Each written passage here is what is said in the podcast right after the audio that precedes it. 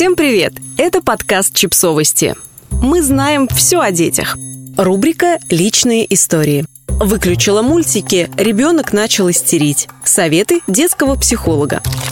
В этом подкасте Наталья Шошева, клинический детский и перинатальный психолог и мама, ответит на вопросы о воспитании детей, волнующие наших читателей. Сегодня речь пойдет о запрете на просмотр мультфильмов и истерики. Что делать, если в ответ на требование отдать планшет ребенок начинает кричать, плакать, обзываться и все крушить? Как правильно повести себя в такой ситуации?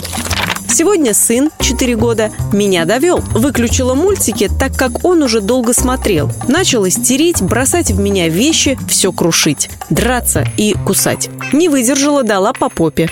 Орет. Прочь из дома! Упади из окна! Мне не нужна мама! Буду жить один!» До слез доводит просто. Потом через время успокоился, извинился, поел. Я сказала, что мне очень жаль, но придется тебя наказать за плохое поведение. Мультиков сегодня не будет и телефонных игр на 5 дней. Это вызвало новый виток истерики. Как быть? Нервов уже не хватает.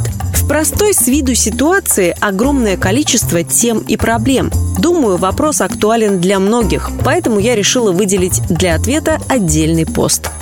Это естественно, что ребенок в 4 года, увлекшись мультиками, хочет еще. Границы должен устанавливать взрослый, но не из позиции «я так сказал» и все, а из позиции ответственного и заботливого взрослого. Когда мы говорим «ребенок довел меня», то мы как будто ставим себя на позицию более слабого и маленького. Так быть не должно. Ведь если ребенок чувствует, что взрослый с ним не справляется, он невыносим для него, то у него автоматически появляется много тревоги, агрессии и инстинктивное стремление командовать. Ведь если мой взрослый не знает, как общаться со мной, то я должен отвечать за себя сам. Но это не та позиция, в которой должен быть ребенок. Она рушит почву для психоэмоционального развития ребенка. Договариваться о том, что и когда ребенок будет смотреть, важно заранее. До того, как включить мультик, нужно, любя и по-доброму, установить с ребенком контакт, лучше зрительный, и сказать «Сейчас ты посмотришь два мультика, потом я выключу». Только любя, но и уверенно, не нужно спрашивать у ребенка разрешения. Не грозно и командно. Важно быть последовательным в правиле. Например, если есть правило «два мультика после обеда», то не должно быть «Ой, иди смотри, только не истери, только не отвлекай меня» и так далее. Потому что иначе получается, что тогда ребенок становится ведущим, руководит. Естественно, в такой позиции у него будет много тревоги, агрессии и непослушания.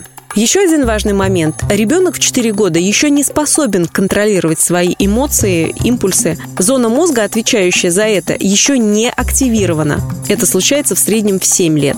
И да, конечно, скорее всего, ребенок, увлекшись мультиками, захочет еще и еще. Так дошкольники устроены, они импульсивны. Даже если вы договорились о том, сколько мультиков, ему будет хотеться еще. А бывает, что вам хочется еще конфетку, даже если вы пообещали себе больше не есть. Что тут нужно? Не винить, не ругать, не наказывать, не ставить ультиматумы и так далее, а просто принять расстройство ребенка, его эмоции, какими бы они ни были. Вы запретили, но вам важно и посочувствовать ребенку. Помните о том, что ребенок в этом возрасте еще физиологически не может контролировать свои эмоции. И если он когда-то этому и научится, то только если взрослый будет их принимать и помогать экологично выражать. Посочувствуйте. Да, дорогой, я понимаю. Тебе так хочется еще один мультик, но у нас есть правило. Только два мультика. Будьте рядом.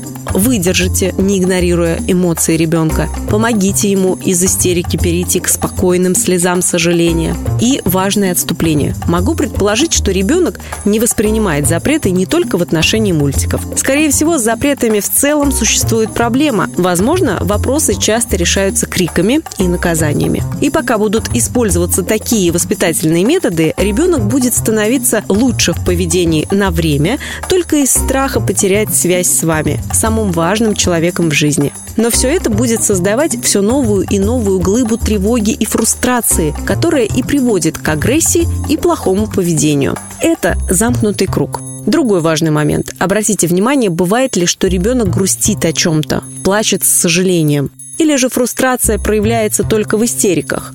Как часто вы утешаете его в слезах? Если ребенок только истерит и при этом не получает от вас утешения, тогда проявляются проблемы с восприятием запретов. Для того, чтобы ребенок начал воспринимать запреты, лимбическая система, центральная часть мозга, должна зафиксировать тщетность попыток изменить мамин запрет и грусть по поводу того, что все не может быть так, как ему хочется. Для этого необходимо принятие эмоций ребенка взрослым и его сочувствие.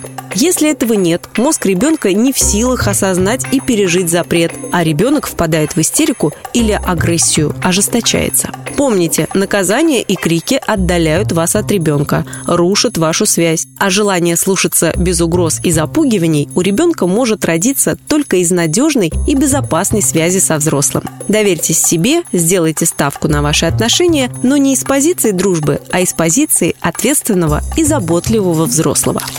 Подписывайтесь на подкаст, ставьте лайки и оставляйте комментарии. Ссылки на источники в описании к подкасту. До встречи!